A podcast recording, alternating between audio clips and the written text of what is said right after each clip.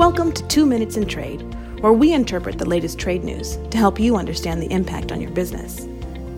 For a comprehensive background on the issues discussed today, please visit strtrade.com.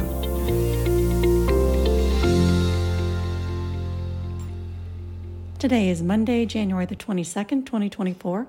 I'm Nicole Bivens Collinson, Managing Principal and Operating Committee Member at Sandler Travis and Rosenberg. Remember when you were a kid and if you didn't trust something, you said, Oh, yeah, prove it? Well, that's what members of Congress have said with the introduction of the Providing Reliable, Objective, Verifiable Emissions Intensity and Transparency Act of 2023, or Prove It. The bill aims to prove that U.S. production of certain industrial goods is associated with lower carbon emissions than products imported from lower cost suppliers such as China and India. Specifically, Prove It would direct the Department of Energy to assess the carbon emissions associated with manufacturing in certain industries in the U.S. and around the world. The European Union is transitioning to a carbon border adjustment mechanism, or CBAM, to impose tariffs on imports based on what they're calling the embedded greenhouse gas content in products. Since October 1, EU importers have to file quarterly reports on the emissions associated with imports of iron and steel, cement, fertilizers, aluminum, electricity, and hydrogen, as well as certain precursors and downstream products. Then, beginning in 2026, chemicals and polymers will be added, and tariffs will be charged on imports based on their carbon content.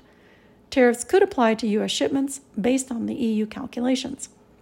Legislation to institute a U.S. carbon import tax has been discussed by members of Congress in both parties. But the Prove It legislation would only mandate information collection.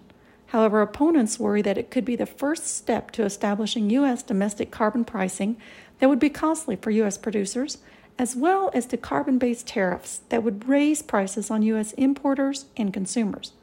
By contrast, Prove It supporters argue that it's needed to defend U.S. production against the EU CBAM tariffs that are already on the way. Prove It was approved by the Committee on Environment and Public Works. However, Congress still needs to prove to us the study is necessary, as it still needs to be passed by the full Senate as well as the Republican majority House and then be signed by the President Biden before it becomes law.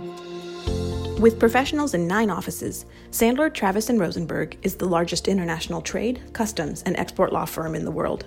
This is for informational purposes only and is not legal advice. The hiring of an attorney is an important decision that should not be based solely upon advertisements. Ask us to send you free written information about our qualifications and experience. Email us at messages at strtrade.com.